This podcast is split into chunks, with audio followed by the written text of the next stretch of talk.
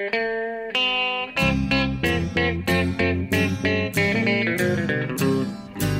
out there, we're on the air. It's hockey night tonight. Tension grows, the whistle blows, and the puck goes down the ice. The goalie jumps and the players bump, and the fans all go insane. Someone roars, Bobby scores at the good old hockey game. Oh, the good old hockey game is the best game you can name, best game you can name. is Hallå, hallå, hallå, hallå, hallå, hallå, hallå, hallå, hallå, hallå, hallå. Yes, hallå i lingonskogen eh, och välkomna till NHL-podcasten avsnitt nummer 323. Ja, Den rattas som vanligt av Jonathan Mowgli Ekeliv som vi hörde där i sin klassiska hallå-ramsa. ja, I Stockholm på redaktionen och jag Per Bjurman i ett vårlikt eh, New York. Inte bara vårlikt, eh, det är vår. Är det sant? New York. Ja, och det är vår i mitt liv. Det är vår överallt. Det är vår, det är vår, det är vår. det låter ju helt fantastiskt Bjurman. Ja. Otroligt. Ja, ja, ja. Jo, men det, det är verkligen... Eh, vi, är, vi, är på, vi är på gång. Ja, jag kan tänka mig det. Har du, har du fått eh, andra sprutan också eller? I alla fall på måndag. På måndag ja, okej. Då du. Då, då, då är det vår. Om det inte redan Ja, är det det. är Det framgår ju tydligt att det verkar vara så redan nu. Ja. Då är det sommar. Då är det sommar ja, redan nu. Det är sommar i april. Ja, ja hörru du. Och vi eh, ska ju då... Det är också ett eh, vårtecken av Guds nåde. Bara prata trader idag. För vi hade trade, trade deadline den här måndagen som gick. Och eh, eh, det ska vi fokusera helt på i, i, i det här avsnittet. För att eh, det händer mycket och det finns väldigt mycket att diskutera kring det. Jag skulle vilja säga överhuvudtaget med tanke på att det är pandemi och, och oron vi hade för att det inte skulle hända så mycket så var det ju faktiskt en, en, en väldigt bra trade deadline.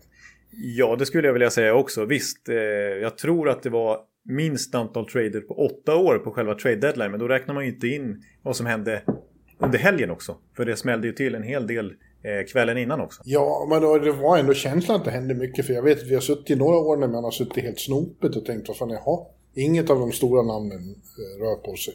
Nej, precis. Men man hade kanske lite mer begränsade förväntningar nu också för att man tänkte just det har varit så mycket brasklappar inför den här trade deadline och, och tänk på ekonomin och det finns inget utrymme och plats och hit och dit. Men så ändå, ja, jag håller med dig. Det var ja, hela den här trade weeken som sagt när det, började med Lula Muriello som vi hann med i förra veckans avsnitt. Det, liksom, det kickade Ja. igång någonting och det blev en ändå en liten dominoeffekt eh, bland contenderlagen.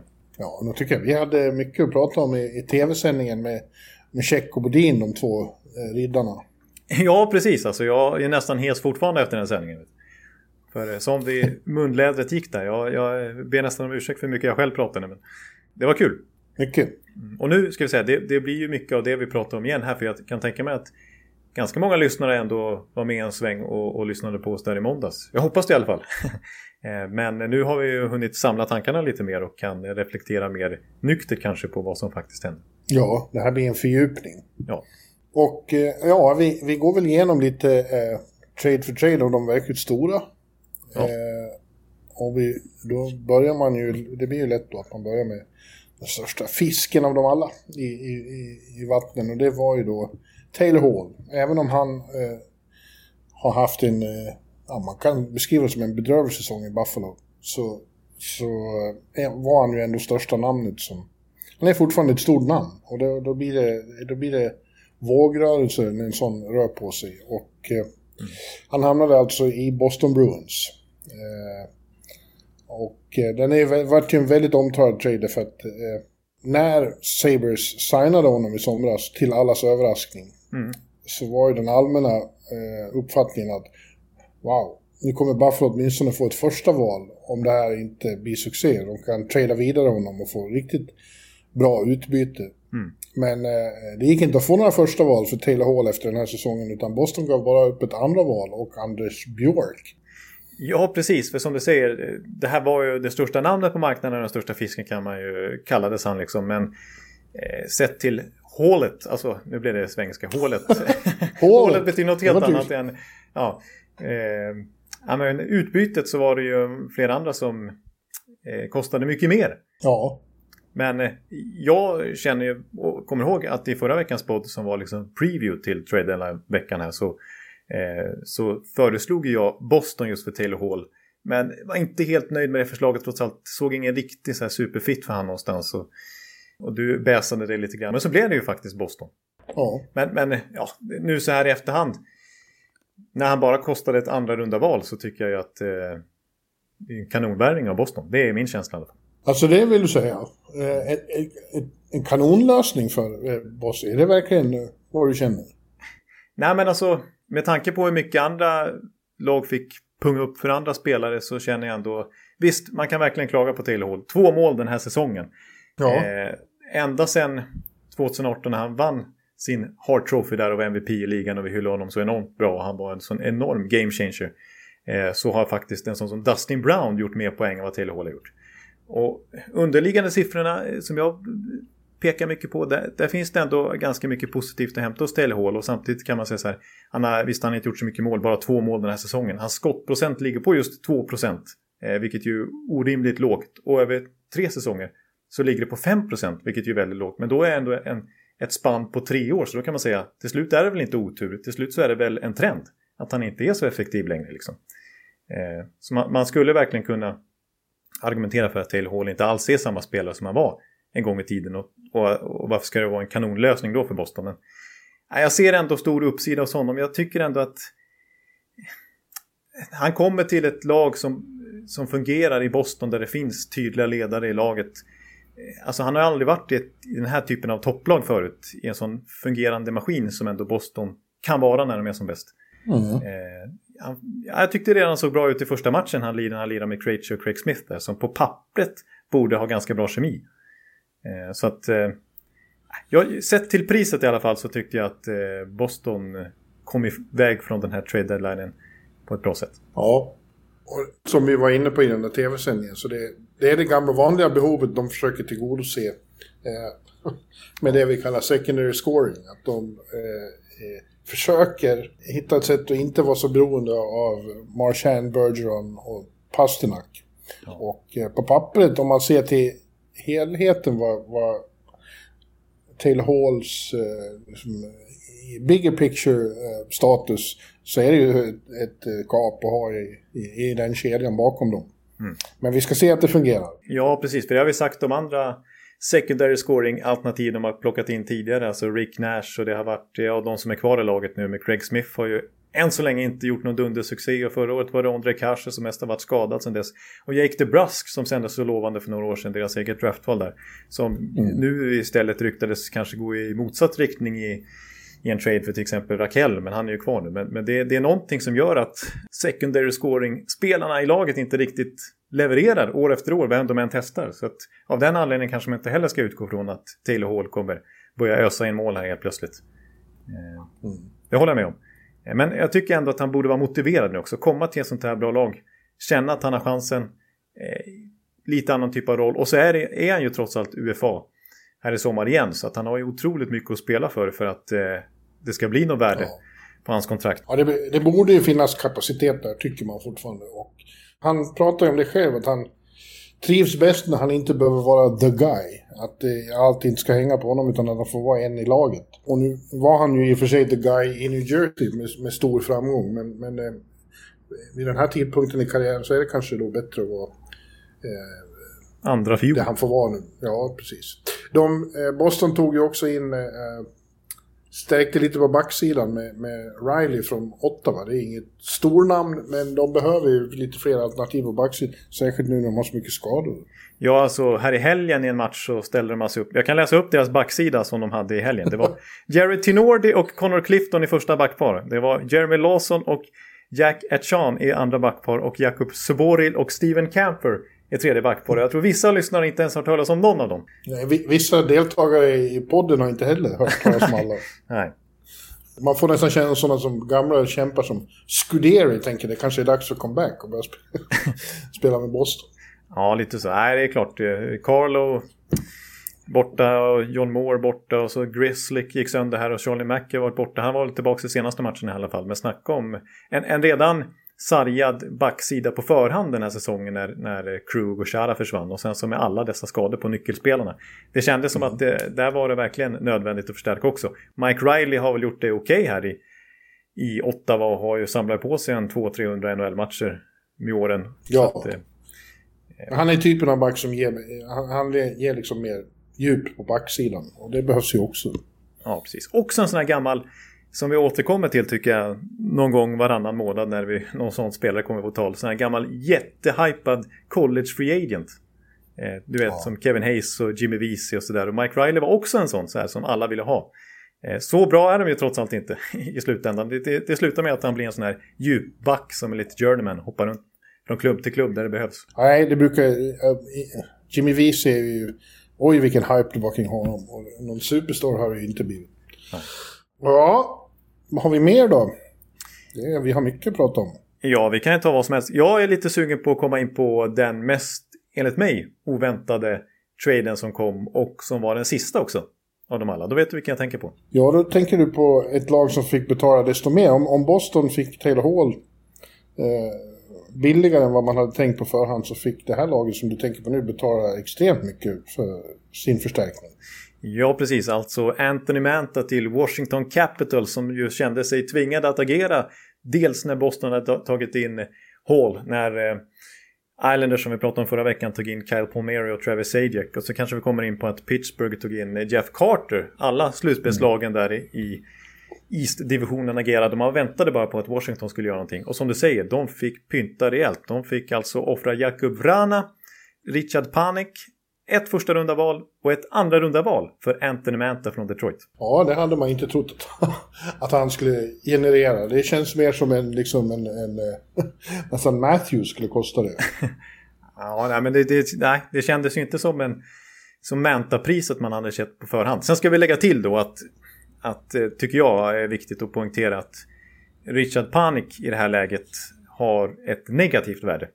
Eftersom att han har nästan 3 miljoner dollar i lön i ytterligare två år till. Har inte alls fått det att funka. I Washington var ju till och med helt i scratch. Eller har varit det ganska mycket den här säsongen. Eh, och liksom en stoppkloss för dem lönetaksmatematiskt här. Så att Detroit tar emot Panik gjorde att de i sin tur behövde få ett andra val, eller till och med ett första runda val av de här valen som inkluderades eh, för att liksom ta emot hans kontrakt. Så som sagt, han har negativt värde. Men att det dessutom skulle kosta Jakub Vrana och ytterligare ett pick. Mm. Det är ah, mycket. Ja, det är väldigt mycket. Men samtidigt det känns ändå som att båda två är lite vinnare i den här traden. Eh, mm. Detroit av givna skäl. Nu har Manta varit, Manta har varit ett, ett, ett, tungt namn där, men han har haft, det, haft svårt att göra sig rättvisa. Det är ju svårt i ett, i ett eh, lag som befinner sig i, den, i det skede de befinner sig i väldigt längst ner i, i, i förnyelseprocessen. Mm. Men samtidigt har ju, tror jag, väldigt mycket kapacitet. Och det visade han ju direkt i första matchen med, med Caps när de slog Flyers med 6-1 igår. Han stod för både mål och assist. Det var, var riktigt eh, snyggt mål. Han bara åker in och ja. på Ovechkin Magner i princip bara dunkar iväg en, eller snärtar iväg snarare ett handledsskott rakt upp i krysset. Ja, men människan får plötsligt spela med Oshie och Beckis efter de här åren, senaste åren i Detroit måste det kännas som att byta en, en PV 1800 mot en Ferrari. ja, precis. Att, eh, exakt, verkligen. Och det... Ja. Alltså. Heter det? Heter det nej, P1800 heter det. Ja, vi ska inte låtsas förstå oss på bilar här. Jag ber om ursäkt nej. alla motorintresserade lyssnare. Ja, jag, jag brukar föra om mig att det, det luktar inte direkt motorolja under naglarna hos mig. Det brukar folk säga. Nej, det gör det inte. Nej. Ja, men, men äh, vänta, vi kommer tillbaka till det. Det är ändå så då att Vrana är ju ett stort namn. Men sen Lavaliette kom dit så är det ju, han har, det har inte funkat och han passar inte i Lävis system. Och det sa ju eh, Lävi i princip också. Det har varit frustrerande med, med Vrana. Precis, och Vrana har blivit frustrerad själv i sin tur. Så det känns lite ömsesidigt ja. på något vis att, att det där, den där relationen tar slut här. Ja, det var lika bra att de skildes åt. Och byta upp sig på det här sättet. Mm. Och, och Manta ytterligare en, en stor spelare. Jag menar det, det är många tunga rejäla pjäser nu i, i, i det här Caps-laget. Alltså offensivt med Ovechkin som själv är ett berg fysiskt. Ja. Eh. Och så Tom Wilson och ja, men, så kommer Manta in nu med sina 1,95 och 106 kilo. Och du vet de har Chara där bak som är tre meter lång. Det... Ja, det är, inget, eh, det är inget lag som några morsgrisar vill gå upp mot. Nej, Nej, det är typiskt Laviolette hockey känns det som. Och jag har varit inne på det hundra gånger tror jag i podden. Eh, just att man tog in Laviolette för att han är bra på att få fart på lagen direkt och få snabba resultat. Och hans uppgift här med det här ganska gamla capslaget som inte har så många gånger kvar på sig i det här fönstret att vinna ytterligare en Stanley Cup måste få resultat direkt och då känns det som att Manta är trots allt nog en uppgradering mot Verana på kort sikt. Det tycker jag absolut. Ja, det tycker jag också. Det går perioder när, man, när liksom det inte känns som eh, omvärlden tar Washington på allvar som contender, men jag tror att de är det igen. Ja. Jag håller helt med. Jag, jag ser, ser dem som en riktig utmanare och också just det där av det du nämner att, att de kanske inte har samma favoritstämpel på sig längre som de hade för några år sedan. Eh, det, det tror jag bara gynnar dem. Ja, det var ju lika då. Det var ingen som trodde att det kommer gå som vanligt när de kommer och möter eh, Pittsburgh och så. Ja, just det. Mm. Ja, de tog in Mikael Raffel också kan vi säga. Just det.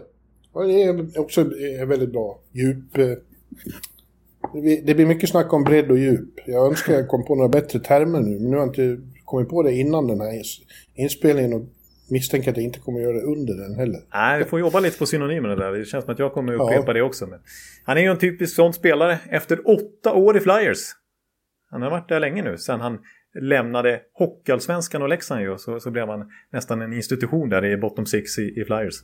Eh. Ja. Har, jag, har jag berättat att jag var med när han kom till Sverige första gången? Nej, det känner jag inte igen.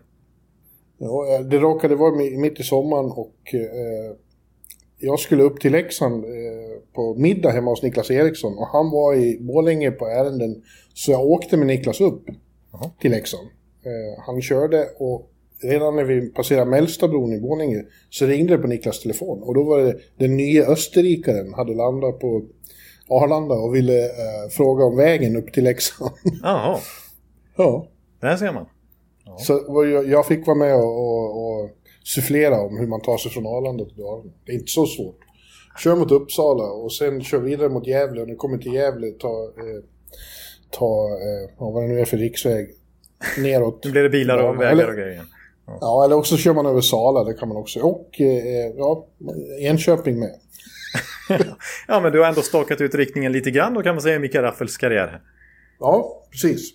Så han, han, jag tänker alltid på det när jag hör om honom. Ja, just det. Bra, bra spelare ändå. Han var ju väldigt bra i Leksand. Ja, ja. Ja, men från Detroits perspektiv då, som fick eh, så mycket utbyte för Manta så, så känns det ju som sagt bra också. Dels att de får ett första runda val, ett andra runda val dessutom. Alltså Richard Panek som jag sa har negativt värde.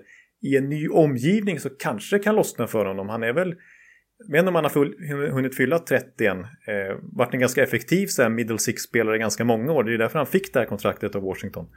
Eh, ja. Och Iceman har ju haft honom tidigare i Tampa. Men vilken ränksmidare han är, Iceman. Han är jävligt skicklig på, i den här rollen som GM. Han är lika skicklig som han var på att dirigera spelet på isen. Ja. Man undrar hur de här samtalen går till när han ringer. För att han är... Om ja. han liksom har sagt, alltså hur mycket han måste ha hypat Manta då. Ja. Eh, för att få loss så här mycket. Att ja, men, men liksom, ja, alltså Brana vill vi ha, men, men du vet Manta han är, han är, han är större än vad Brana är och han är, han har ju trots allt några år till på kontraktet så det är ingen panik för oss att trada honom. Så ni får eh, minsann hosta upp lite mer. Och ett första runda val ska vi, äh, vi vill också ha ett andra runda val om vi ska ha Richard Panik kontrakt.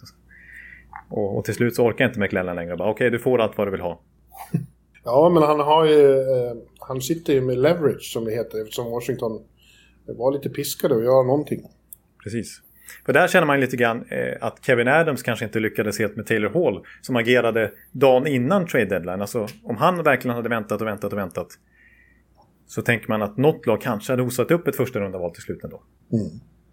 Ja, men han, eh, han, har ju, han har ju gjort bra dealer även med andra som vi kommer in på här. Eh, ja. Han är... Eh, om några år kommer Detroit att vara någonting att, att bita i igen. Absolut, och det, det ska bli spännande att följa Vrana i en större roll. För jag antar att han kommer anförtro större, större uppgifter här i Detroit och tvingas väl till det också. så att, eh, jag menar, rent poängsnittmässigt så är han ju jämn med Mantha redan nu i karriären och sett till speltid, alltså point per 60 minutes. Eh, han spelar ju mindre än vad Mantha har gjort i Detroit så, så är han ju klart högre också. Så att det kan bli en sån här Burakovsky-utveckling på honom. När, när han liksom lämnade den här oklara rollen i Washington och fick lite mer förtroende i Colorado och fick ett miljöombyte så liksom växlar han ju upp och jag tror att detsamma kan hända med Vrana. Ja, absolut. Kanske han får en ny tränare snart också. Jag läste precis att Blashills kontrakt går ut nu och han och Stevie ska träffas och prata och jag tror att eh, Iceman definitivt har någon annan eh, i bakhuvudet han vill, han vill se växla upp den här eh, reno renoveringen. Ja, precis. Nej, det känns som att Blashill är inte tillräckligt vass namn. Han var lite hypad i organisationen efter att ha gjort det så bra i AHL där eh, och med Grand Rapids som vann hela Calder Cup en gång i tiden. Men eh, nej, det krävs något annat. Ja. Mm. Ja. Nu hostar jag lite, hör du? Ja, nu hostar jag är sjuk. Jag är sjuk, Jonathan. Nej, Nej det tror jag inte. Nej, det tror jag inte. Nej, du, du är ju vaccinerad. Ja, jag är, jag är bara en morot i thirst-strupen. Ja. ja. Vilken eh, trade vill du ge dig på nu då? Vi har många kvar. Ja, jag tyckte när vi började prata om att det var enklare att ta lag för lag, men du insisterar på att det är mycket roligare att ta trade för trade. Ja, jag var trade jag för kom... trade-sidan då. Men eh, jag kommer eh, ändå ta ett lag nu mer än ett eh, enskild trade och det är Toronto. Mm. Eh, gick ju redan innan själva trade deadline in hårt och kvällen före och helgen före. Mm. Så tog de Nick Folino från eh, eller tog, bytte till sig Nick Foligno från Columbus mm. och David Rittich från, från eh, Calgary. Just det. Eh, plus ytterligare några komplement. Ben Hutton bland annat. Eh, mm. Vad säger vi om det, Jonathan? Det känns som att eh, framförallt eh, Folino är en sån här... Eh, ett komplement. Eh, en sån som känns som en... Som kommer in med ännu mer karaktär Mm. Eh, och rutin samtidigt som han har spelat länge utan att få vara i närheten och vinna någonting. Och rimligen är väldigt hungrig och, och kan få en... Liksom, eh, kommer med ett jävla driv därför också. Ja, precis. Och jag tycker väl att det här traden ytterligare förstärkte bilden av att eh, Toronto eh, försöker kopiera Tampa Bay lite grann. Ja, exakt. Eh, de, vill, de vill få sin egen eh, Goodrow-kedja. Ja, Precis, och, och tar in liksom grit och karaktär och liksom den, den stilen snarare än skill som Dubas alltid har prioriterat tidigare. Det är inte så att Foligno, det är det som är bra med, med han som spelar typ vill jag säga också, att han ändå kan ju kombinera lite skill med karaktär. Han är, han är ju han är mm, ganska mångfacetterad. Precis som Tampa-killarna. Ja, precis. Exakt. Det är inte en renodlad grit som bara ska gå in och böka. Utan han kan ju spela med, med bra spelare också. Och ingen stoppkloss på det viset. Så att, Nej, och, och, men de kostar de här killarna, det är, det är tydligt. Alltså, Tampa fick ju betala första rundeval både för Coleman och Goodrow i fjol. Eh, medan Foligno kostade ett första rundeval nu för Toronto. Så det är dyrt. Och det är också det här med, jag menar, för att få ner hans lön till bara 25 procent eh, via, vad var det, San Jose i, Torontos fall. Eh, att San Jose fick gå in och behålla halva lönen. Columbus halva och sen San Jose halva. Och sen Toronto då bara 25 procent kvar. Det kostar i sin tur också väldigt mycket. Mm. Så jag tycker Toronto ser spännande ut. Dels med den här traden. De tar in sex nya spelare faktiskt. I den här traden och offrar sex draftval. Så det var ganska mycket som försvann ut också. Ja. Ja. Eh, men jag tycker det är, det är ganska dynamisk trupp nu måste jag säga. Den börjar se mer och mer komplett ut. De har fler olika variabler nu. Eh, och det är inte bara liksom en likformad trupp som det var lite grann i början där. Men Dubas har ju blivit mer rutinerad som general manager också. Och sett vad som funkar och inte funkar liksom. Oh. Jag gillar både kombinationen med... Alltså man ser fortfarande att han är en analytics kille och kollar mycket på det. En sån... Typ Riley Nash. Som de tog in. Eh, det var ju en märklig värvning kan man tycka. skadad just nu. och dessutom på ett dyrt kontrakt. Varför ska, vad ska de med han till liksom? Men, men det, var ju, det var ju jättesmart. Dels så, så analyticsmässigt så är han otroligt bra defensivt. Han är, när han är inne på isen så skapas det ingenting. han är liksom känd i, i den världen för att vara otroligt bra defensivt. Och duktig att vinna tekningar och sådana grejer. Men sen är det ju faktiskt så att i och med att de nu kan sätta honom på long time injury reserve fram till slutspelet när han väntas göra comeback. Så skapar de ju faktiskt löneutrymme. Det är så det funkar. Att man, ja. liksom, man kan ju exceed, man kan liksom övergå eh, lönetaket med så mycket som man har uppe på long time injury reserve. Så man i praktiken kan fuska lite grann. Ungefär som Tampa gör med Kucherov. Mm. Eh, så att eh, också visar att Dubas har blivit mycket mer rutinerad och eh, hitta sätt att kringgå lönetaket. Nu, nu liksom hyllar jag fusk inom situationstecken men det är ju inom rimlighetens ramar. Och eh, jag tycker det var många, många smarta moves av, av, av honom. Ja, det känns som NHL kommer försöka täppa till de där eh, sätten att kringgå tanken, tror jag. Eh, det brukar bli så när de har hittat något bra sätt. De gjorde det förut med de här långa kontrakten och, så. Precis, och det, det, är ju lite parodiskt apropå Tampa som också håller på så att de alltså har tradade till sig Marian Gaborik som har liksom slutat för länge sedan och Anders Nilsson som inte kommer spela. Ja, jag vet inte när han kan göra comeback egentligen. Bara för det här fusket att sätta dem på long time in reserve och på det viset kunna övergå lönetaket. Det är, ju, det är ju inte så det ska fungera. Det är inte tanken. Nej, verkligen inte.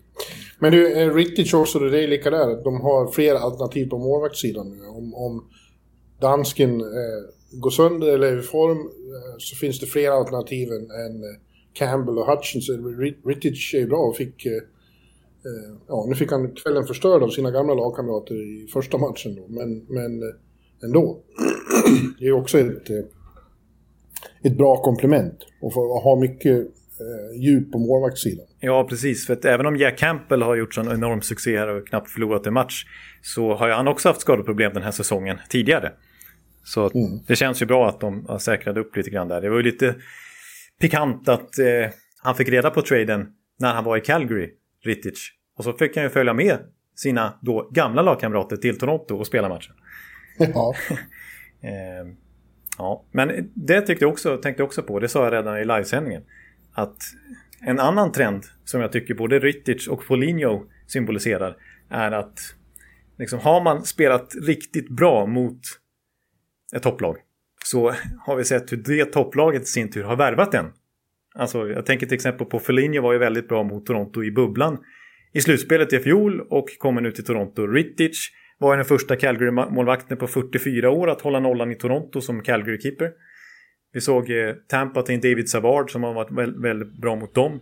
Jag rabblade, rabblade upp ännu fler exempel i ja. livesändningen men det, det, det är ju tydligt att... Ja, du, du, du tror att man bygger bara på det, att man har sett dem eh, själv, vad de gör. Nej, men, men det, det, bygger naturligtvis inte bara på det, men, men har man gjort väldigt bra intryck framför en general manager i ett topplag där så, så har vi sett att det kan, eh, det kan ge effekt. Ja.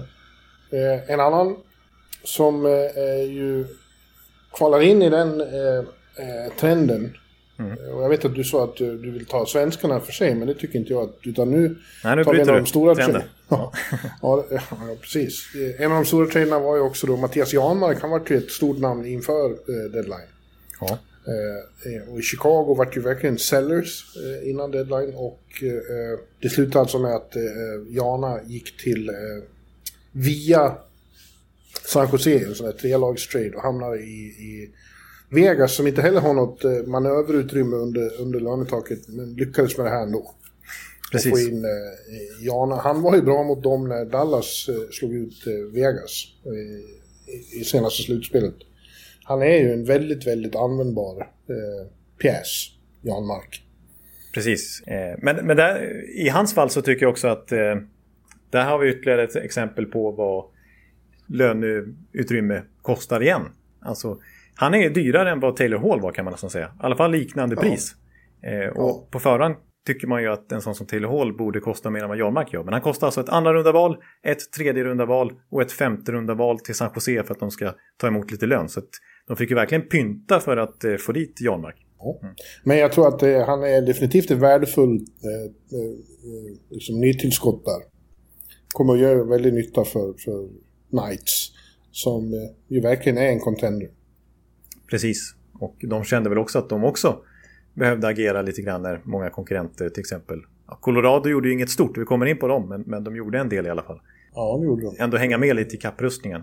Sen får vi se hur, hur Vegas kommer använda Janmark för att han kan ju spela center också. Han har ju spelat mycket ytterforward de senaste åren. Men eh, de har ju lite... den svagaste lagdelen är väl ändå centersidan ju.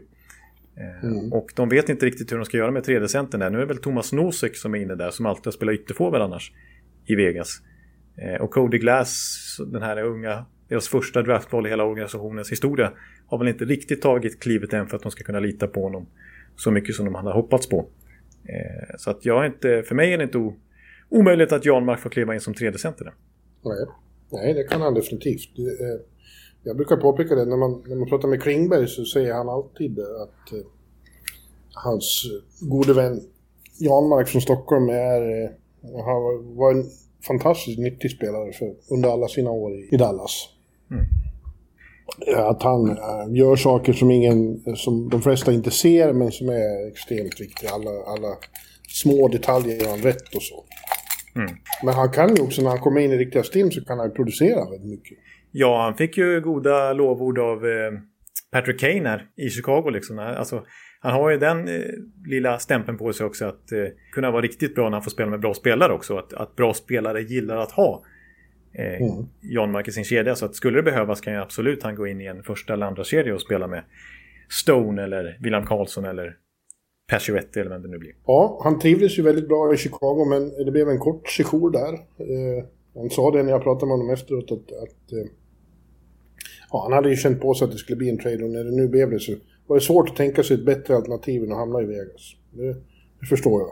Ja, det, det, förstår jag också. Och intressant just att Chicago som fortfarande är med i slutspelsracet väljer att vara sellers. Till skillnad från till exempel Nashville som vi såg ta in Eric Goodbranson här. Mm. Eh, inte för att det är någon jättevärvning så och visar att de spänner musklerna men det var ändå åt buyer-hållet snarare än seller-hållet.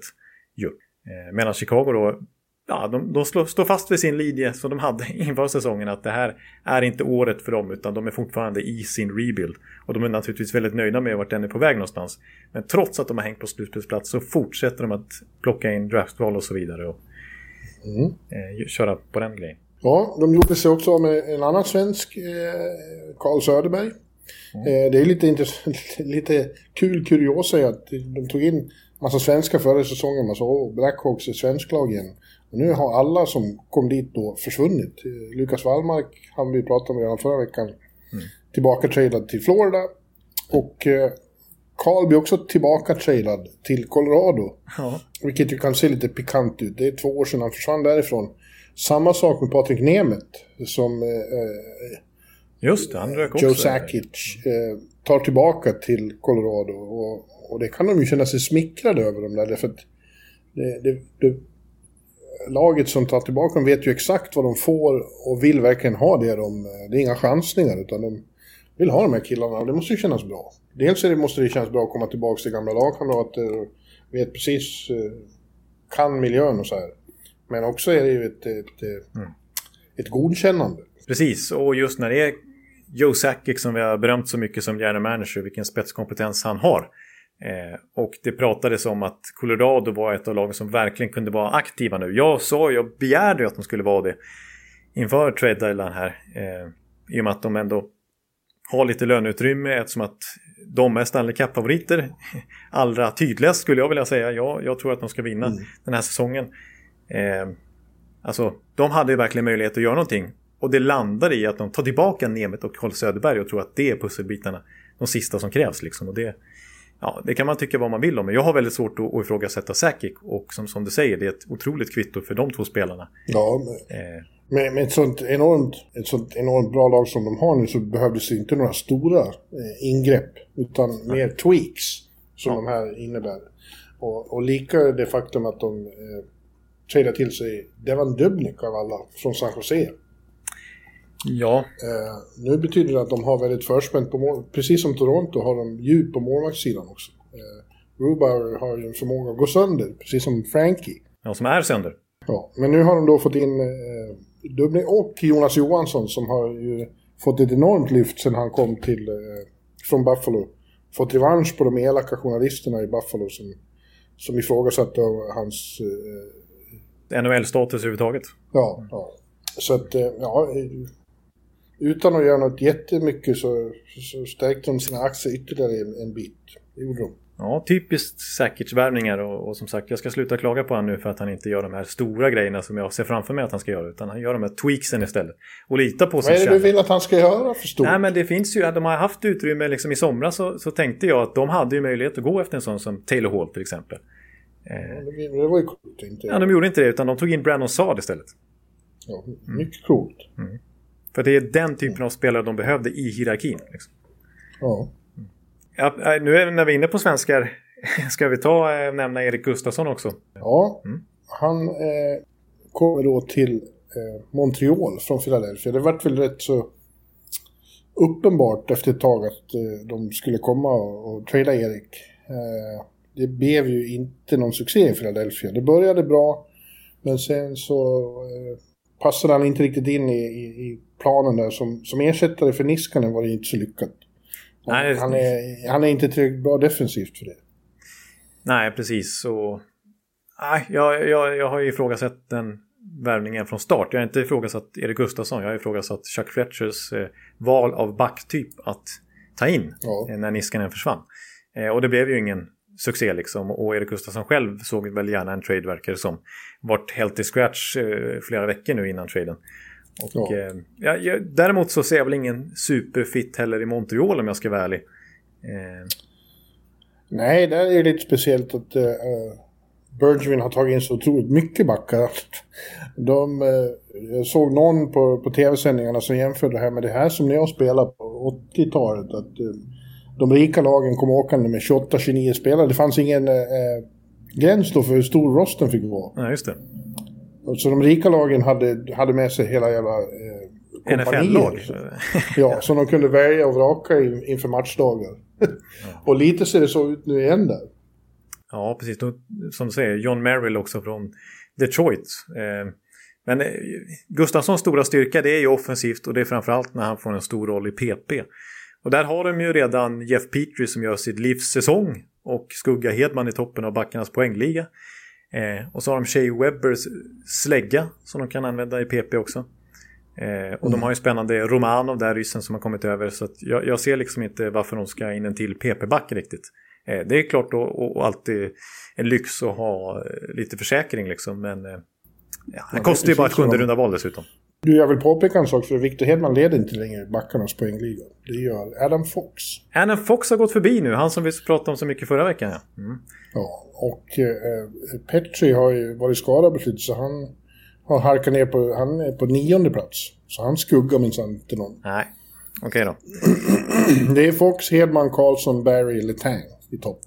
Ja. Fox kommer att vara en Norris Trophy-kandidat. Ja, det, det, det, men det, det slog vi fast redan förra veckan. Det är ingen snack om saken. Du kallar honom den bästa backen i Rangers än Brian Leach redan nu. Ja. Och jag menar, det är väl bara att stryka under. Ja, precis. Stryk under det Johan. Jag gör det, jag gör det. Jag antecknar här nu. Så, Anna Fox, North Trophy, smack. ja. Nej, men... Eh, nej, det kommer inte vara så att Erik bara går rakt in i laget nu, men... Eh, det, de kommer ha... Eh, eh, lyxen att kunna prova lite olika i Montreal. Det är ju bara så. Men eh, ett annat lag som eh, ett topplag som agerade som jag är lite sugen på att prata om. Egentligen inte som att de är en direkt ärkerival till mitt lag. Eh, men det är ju Florida som jag tyckte gjorde eh, ganska mycket och ganska mycket bra. Eh, fick ganska mycket, vad ska man säga, eh, nu håller jag på med något amerikanskt ordspråk här, men de, de fick ut mycket av lite, eller vad ska man säga. Väl spenderade cent. Mm. Ja, ja. De tog ju in då... Eh, ja, först tog de in Brandon Montour från Buffalo. Eh, ja, jag säger alla namnen först innan jag går in på dem. Men Nikita Gusev då från New Jersey. Och så även Sam Bennett på trade deadline från eh, Calgary. Just det. Mm. Eh, Gusev och Bennett med tycker jag. Så finns det... Det ska bli intressant att se. De har inte riktigt eh, klarat av att leva upp till hypen.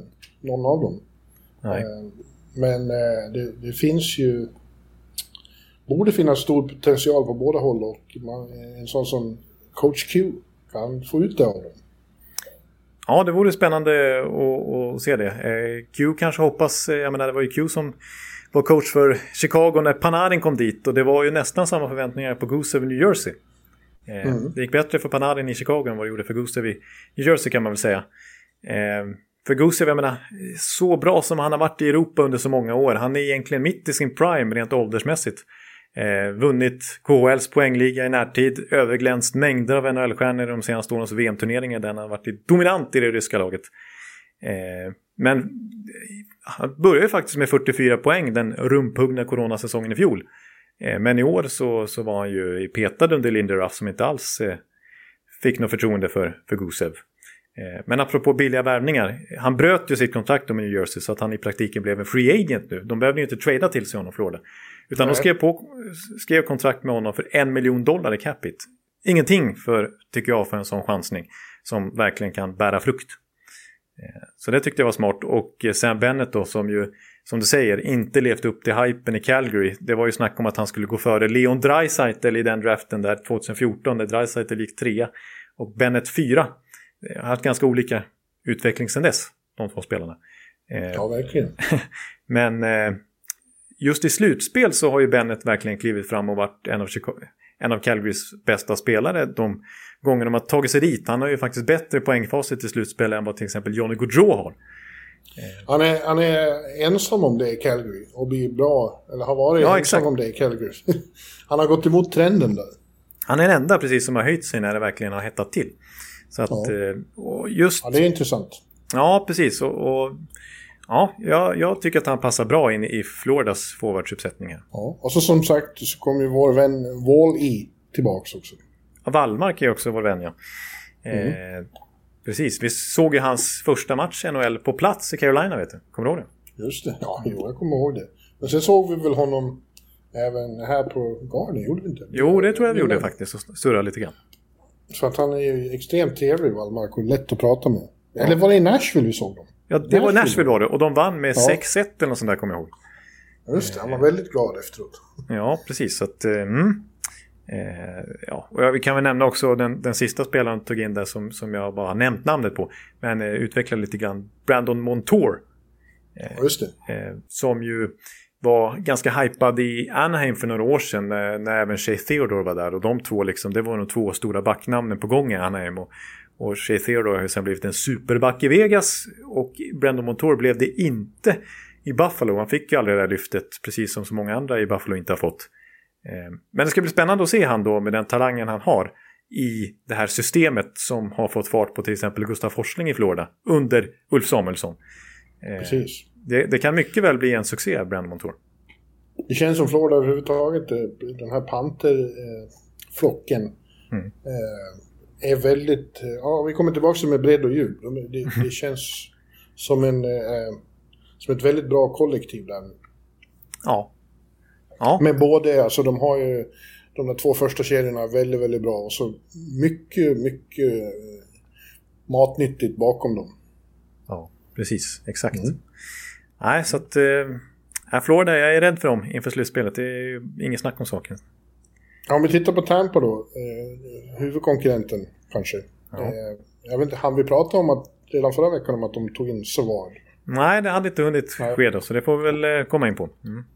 Ja, eh, det är som du säger, han har varit bra när de har mött Tampa och Tampa ser honom som en väldigt naturlig eh, ett, i första backplan med Victor helt enkelt. En uppgradering mot Jan Rutta. Jan, eh, ja som du brukar lägga till ett P på. Prutta, ja det sa du själv. Ja. ja.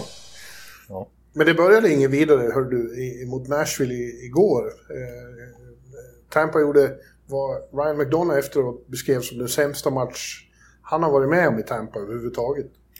Ja, complete embarrassment och liksom inte ens halfway the effort that is needed ungefär. Eller all, all, det, var, det var massor med... Han gick till stenhård attack mot sitt eget lag. Och, och David Savard själv var väl inne på baklängesmål sina två första byten tror jag. Så ja, ingen... vad säger ett, ett fan som du då? Blir du orolig? Eller är det bara en, en brist på inställning? Ja, det är, väl, match. det är det väl fortfarande. Men nu har de ju varit dåliga ett antal veckor. Ibland stuttat tillbaka och vunnit stort. Så att de har liksom inte fallit som en sten i tabellen. Men det har varit en trend nu i nästan en månad där Tampa faktiskt inte har spelat bra. Men jag hoppas att det är lite sån här klassisk adversity de stöter på här. Så att de liksom skärper till sig när det väl gäller någonting i slutspelet.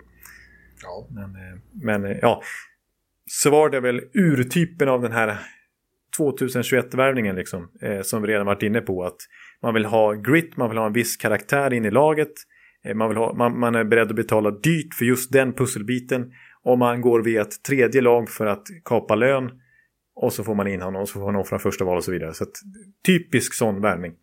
Eh, och eh, ja, eh, ett behov som du var inne på. Alltså istället för att ha Rutta i första backpar så kan man ha Savard. Vilket ju borde innebära en förbättring i alla fall. Även om det inte såg ut så direkt.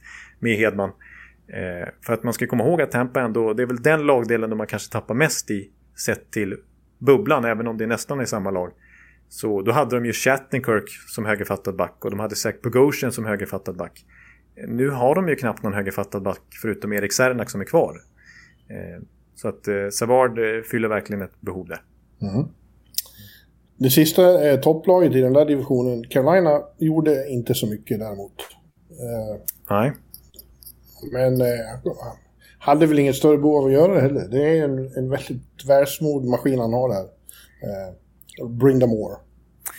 Ja, Men de, eh, de trailade iväg eh, Hayden Flurry till eh, Anaheim i ut, utbyte mot Jani Hakanpää som jag lyckades beskriva som en ung talang i, i tv-sändningen fast han, du fick påpeka att han är 30 år. Ja, jo precis. Det är väl för att han är lite late bloomer då och liksom tagit en plats på allvar nu på slutet.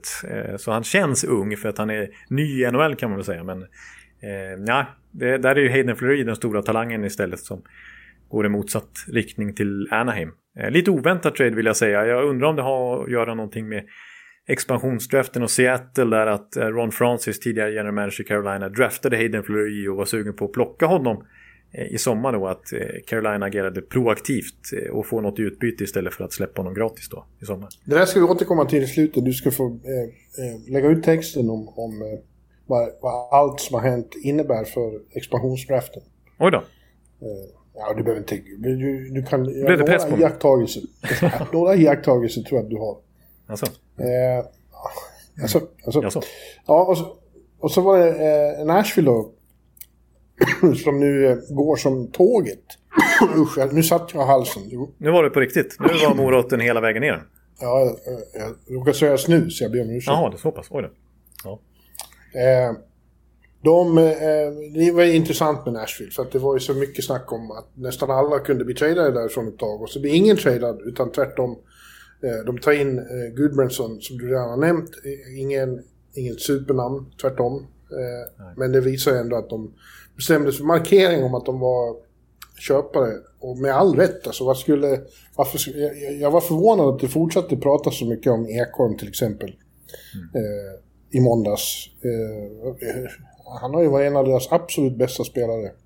Eh, och jag är väldigt imponerad av vad Nashville gör, för de har mycket tunga skador. Filip är fortfarande skadad till exempel. Och, och, och gör sån här succé. Eh, vi var väl vana väl för det redan förra veckan, att det kommer inte bli något kul att möta eh, Nashville i första omgången. Nej, det fick ju Tampa erfara nu i den senaste matchen här när de åkte på dyngpisk. Och eh, Dyngpisk. dyngpisk, ja. Och må- många lag har åkt på, på, på pisk här mot, mot Nashville som sagt på slutet. Eh, på sina senaste 16 matcher har de 13 vinster. Ja. Så att de är ju formstarkast i hela divisionen där faktiskt just nu. Och visst, vi pratade om dem mycket förra veckan, gick in på detaljnivå där med Jussi Saros fantastiska utveckling helt plötsligt här den här säsongen. Och eh, ja, att, att de har ändå fått tillbaka lite från skadelistan där nu. Roman Josi har varit tillbaka ett tag och varit betydligt bättre än, än man var innan skadad. Och Ryan Ellis är ju tillbaka nu också. Viktor Arvidsson har ju kommit igång också. Verkligen.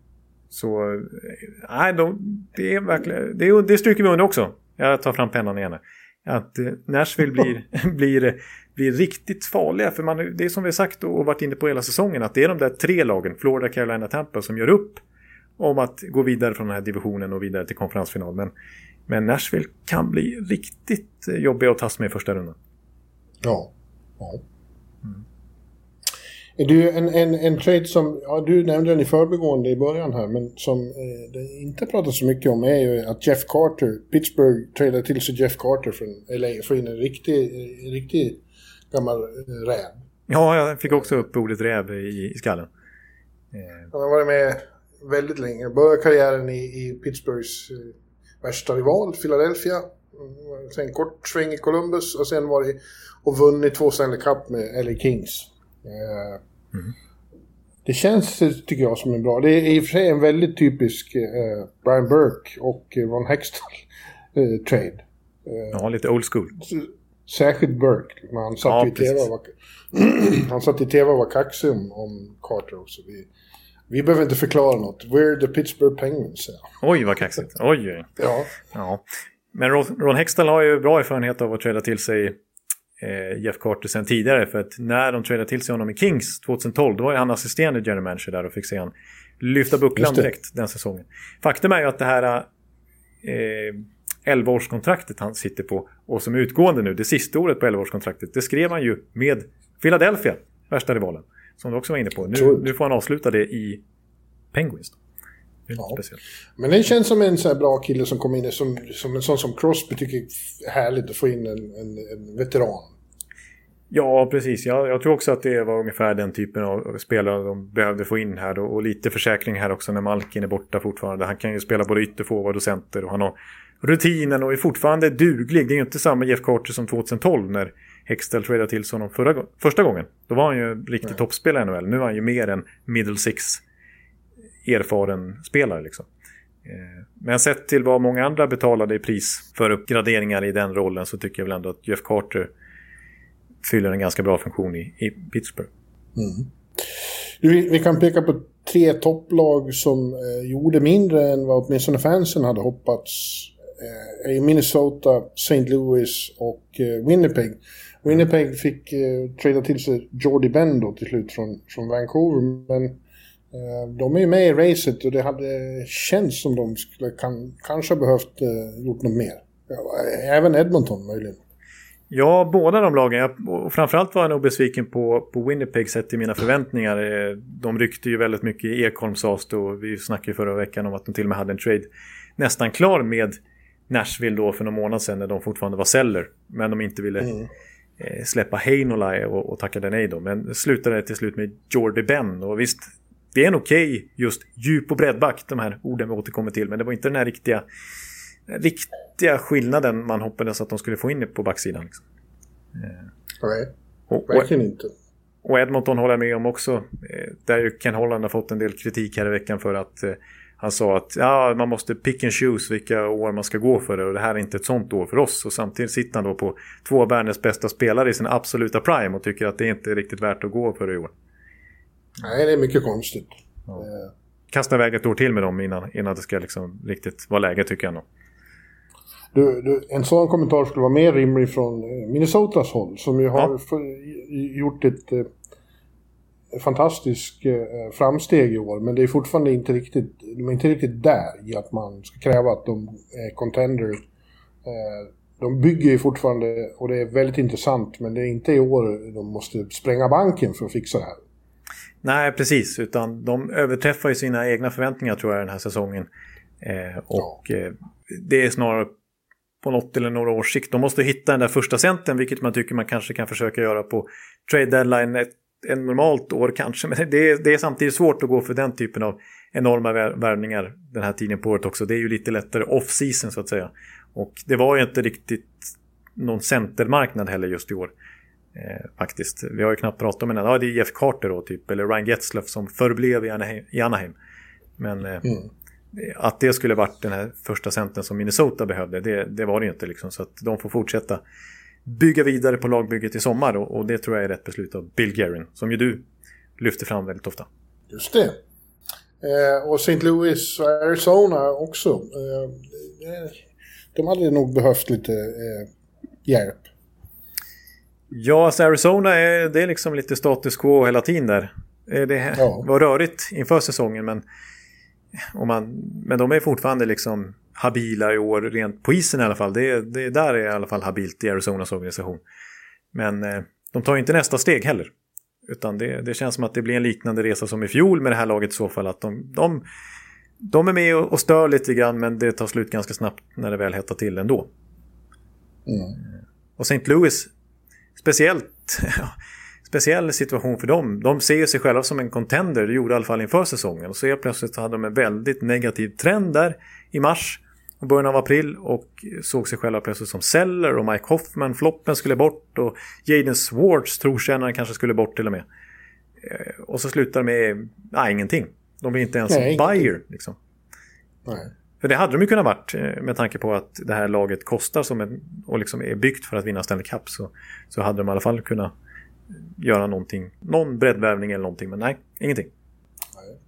Om man tittar på säljarna då. Eh, winners och losers. Så Anaheim kan man konstatera att, att eh, General Manager Murray han vågar inte i år heller. Eh, eller han, han begär för mycket eh, för, för sina trotjänare.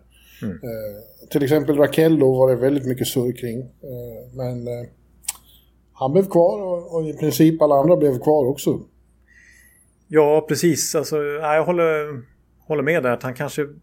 På ett sätt kan jag förstå att om du inte får tillräckligt betalt för den typen av spelare. Det är klart att Raquel är värd ganska mycket och även Josh Manson som blev kvar.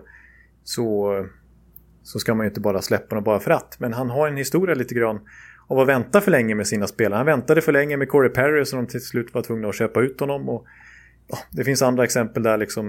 Eh, ja. där, där jag tycker att, att Murray inte vågat ta klivet, nästa kliv i sin rebuild liksom. Utan han har lite för, för mycket tålamod. Ja. ja. Rickard är då väldigt glad själv att vara kvar. Jag gjorde en bra... Eh, och kul att prata med honom samma kväll, sent på natten, de hade slagit San Jose. Eh, att eh, han, han har ju varit där nio år och känner sig väldigt, han känner sig som en Southern California och en Anaheim-anka. Ja. Väldigt mycket och, och, vill verkligen vara med på resan framåt, sa han, och vända på det här. Bara för att eh, det går dåligt nu så vill man inte ge upp, sa han. Hyllade organisationen om hur det hade varit och så spela med idoler som Temu och Saku Koivu och andra. Ja. Eh, han, de har ju någon slags... Eh, de har starka känslor för sitt lag där borta. Ja, en jättefin ny träningsanläggning fick de i fjol också. Så det är, det är säkert eh, fin, fina träningsmöjligheter, fantastiskt klimat. Eh, mm. gemytlig stämning där och en organisation som ändå varit ganska framgångsrik. Totalt sett över tid. Så man kan förstå. Mm. Men jag är lite ändå tveksam till Bob Murrays agerande senaste åren. Ja. Mm. Eh, San Jose, eh, de vill inte riktigt gå med på att de ska vara sellers. De, de, de eh, tror ju på det här laget att de ska kunna ta sig till slutspel, men de, de är ju för ojämna just nu. Nej, precis. De utnyttjade ju sitt löneutrymme till att plocka sådana alibi-kontrakt, eller betala lite lön för att få något, ja som ett broker-team som det börjar kallas nu. Det var det de, mm. det var deras roll den här deadlinen. Ja intressant att se ett lag som Columbus också. Det, det känns som de har liksom, luften har gått ur helt och hållet där. Visserligen, Line blev ju kvar och, och tacka för det medan man gör ett helt otroligt jävla mål i måndags. Ja, det var ju kanske säsongens mål. Ja, inte bara kanske. Vilket skulle kunna mätas. Nej, precis. Jag, jag har väl inget som, som är riktigt i den pariteten. Nej. Nej. det är verkligen coast to coast. Han börjar ju från han åker ju runt sin egen målbud och sen hela vägen ja. upp och så fintar bort allt och alla och så in i öppen kassa. Ja, det är nästan ett och ett halvt varv runt isen. ja, precis. Ja. Och det var någon som skämtade och sa att det där gillar inte Tortorella. Vad håller han på med? Nej. Ja. Nej, men det är typiskt Tortorella efteråt. Han, alla andra jublar och alla journalister frågar om det där. Alltså, mm, han vill inte riktigt liksom ge. Han tycker det är, är, barnsligt och töntigt och, och, bli förtjust i snygga saker. Ja. Han är mer imponerad av någon som har täckt ett skott någonstans. Ja. Ja. Men han är också lite uppgiven. Jag tror inte Tortorella kommer att komma tillbaka. Det har vi varit inne på förut, att hans kontrakt går ut. Han satt nu på presskonferens och pratade om att eh, eh, ja, vi, vi, måste bygga om här igen. Det måste bli en nystart i Columbus. Mm. Efter då alla som har försvunnit nu har försvunnit. Och, och, han, han känns som att han har tappat gnistan tycker jag. Ja, det låter som att den nystarten kommer ske utan honom och att han kanske känner det själv att det behövs. För han verkar ju inte riktigt brinna för det längre. Nej, men han... Eh, det är inte, han kommer få ett nytt jobb ändå. Är, vi har inte sett det sista av tårtan, är jag rädd. Nej. Och på något sätt så känner jag ändå att man gillar ju ändå rent underhållningsmässigt att ha honom i ligan. Alltså. Ja, visst. Det, det, är ju, det är ju lite kittlande att ha den här Captain Ahab eh, om, ombord. Ja, ja. Eh, men vad skulle han kunna hamna då? Eh, åtta va? Är, är det tänkbart? Att den här... Det känns ju som något lag som liksom ingenting, alltså typ, till och med Buffalo liksom. Jag, jag har svårt att säga att de skulle ta in honom. Men, men något lag som verkligen behöver en nystart helt. Och någon som kommer in och ställer krav. Calgary? Ja, men de har, jag vet inte om de vill testa Tortorella nu när de kör Daryl Sutter liksom som är lite Men Daryl Sutter är ju, han är ju snart tillbaka på traktorn. Ja. Och lika old school är ju inte Tårtan i sin syn på hockey som... Nej. Eh, som, som traktorförare. Nej, precis. Jag har inget klockrent förslag där, men det känns som att någon klubb i alla fall kommer rycka i Tortorella när han väl ute på. Iceman kommer inte att använda honom, absolut inte. Nej. Eh, Rangers kommer inte att ta in honom igen. Där han har varit kommer han inte tillbaka. Nej, så är det. Han är en sån som eh, inte kommer tillbaks. Philadelphia. Han ersätter tårtan igen. Eller eh, Vigneault igen. Ja, just det. Ja. Vi har inte sagt något om Dallas som ju ändå fortfarande är, med lite grann i... De, med sina färre matcher spelade så vill de ju tro att de ska komma ikapp. Och de gjorde inte heller mycket. Claimade Sami Vatanen på waivers. Det var typ det de gjorde. Ja, det tror jag i och för sig är intressant. Därför att eh, även om han har varit en liten bast nu då, sista året. Så eh, eh, Dallas är ju ett klassiskt finskt lag. Det är väldigt mycket finländare som går bra i Dallas. Och har varit länge. Det är ju... Eh, vad hette Nokia var ju stora i Dallas. Så det har varit väldigt mycket finsk inslag i Texas överhuvudtaget de sista decennierna. Ja, just det. Faktiskt. Eh, och han känns som att han skulle kunna... Och har ju finländska vänner där också. I Rope och Lindell och, och. Heiskanen. Mm. Ja. Ja, du kommer ihåg när vi Så var det- där och, och eh, det var så mycket finska där, vet du. Som snackades. ja. Så. Ja, jag tror också att, eh, att han kan få det kanske att lossna lite i karriären igen i Dallas. Jag tycker det var en smart pickup. Och han är ju inte lastgammal än. Han fyller väl 30 år här. Han är 91 så att... Eh, Ja. Där finns det nog eh, potential kvar att hämta. Ja, och sen så, och det ska vi nämna också att de får ju kanske tillbaks Tyler Seguin här sägs det inom två veckor. Så det, det är ju lite av en deadline-förstärkning också. Verkligen. Verkligen. Ja. Ja. Men du, om du tittar på det jag sa då. Eh, det fanns ju i bakhuvudet såklart hos många, hos alla general managers att eh, eh, i sommar så väntar en expansion draft. Seattle Kraken Ja. eh, kliver in. Och vad, tar, vad har varit bra för dem och vad har varit dåligt för dem eh, de senaste dagarna? Ja, det var ju ändå en stor fråga ändå som jag tar lite på uppstuds här. Eh, Ja, vi, Men- får, vi får återkomma till det mer djuplodande. ja, det känns som att vi kommer ha, väl ha vår egen expansionsdraft här eh, någon gång i hyfsad närtid också kanske. Eh, där Ja. vi tittar lite grann på vilka namn som kan vara aktuella för dem. Men ah, jag, jag ser att de har ett väldigt bra läge eh, inför sommaren. Och, eh, alltså, vi såg ju hur bra det gick för Vegas med motsvarande förutsättningar. Men eh, jag tror inte chanserna är sämre här efter det här pandemiåret heller för, för Seattle när, när så många lag har ont om löneutrymme och måste hitta sätt för att komma under där. Det, det, det kommer Seattle verkligen kunna utnyttja i sommar tror jag. Men man säger så här på rak arm. Var kommer de att hitta sin målvakt? Ja, målvaktsmarknaden är ju, är, ju, är ju inte dålig för dem. Eh, Nej. Där, det finns det nog. synnerhet nu när så lag har, har liksom bullat upp med så många målvakter. Ja, precis. Alltså, dels kommer det nog vara en ganska bra free agent-marknad för målvakter. Men sen det faktum att, att man bara kan skydda en målvakt i expansionsdraften. Eh, Mm. det, det är ju spännande. Alltså, om det är en sån här supertydlig första keeper, det kanske är svårt att, att hitta. Men ja, jag vet inte. Eh, Ben Bishop om han blir frisk. Ja, det, ja, han har ju visserligen no movement-klausul så då är ju Khudobin ledig eller ja.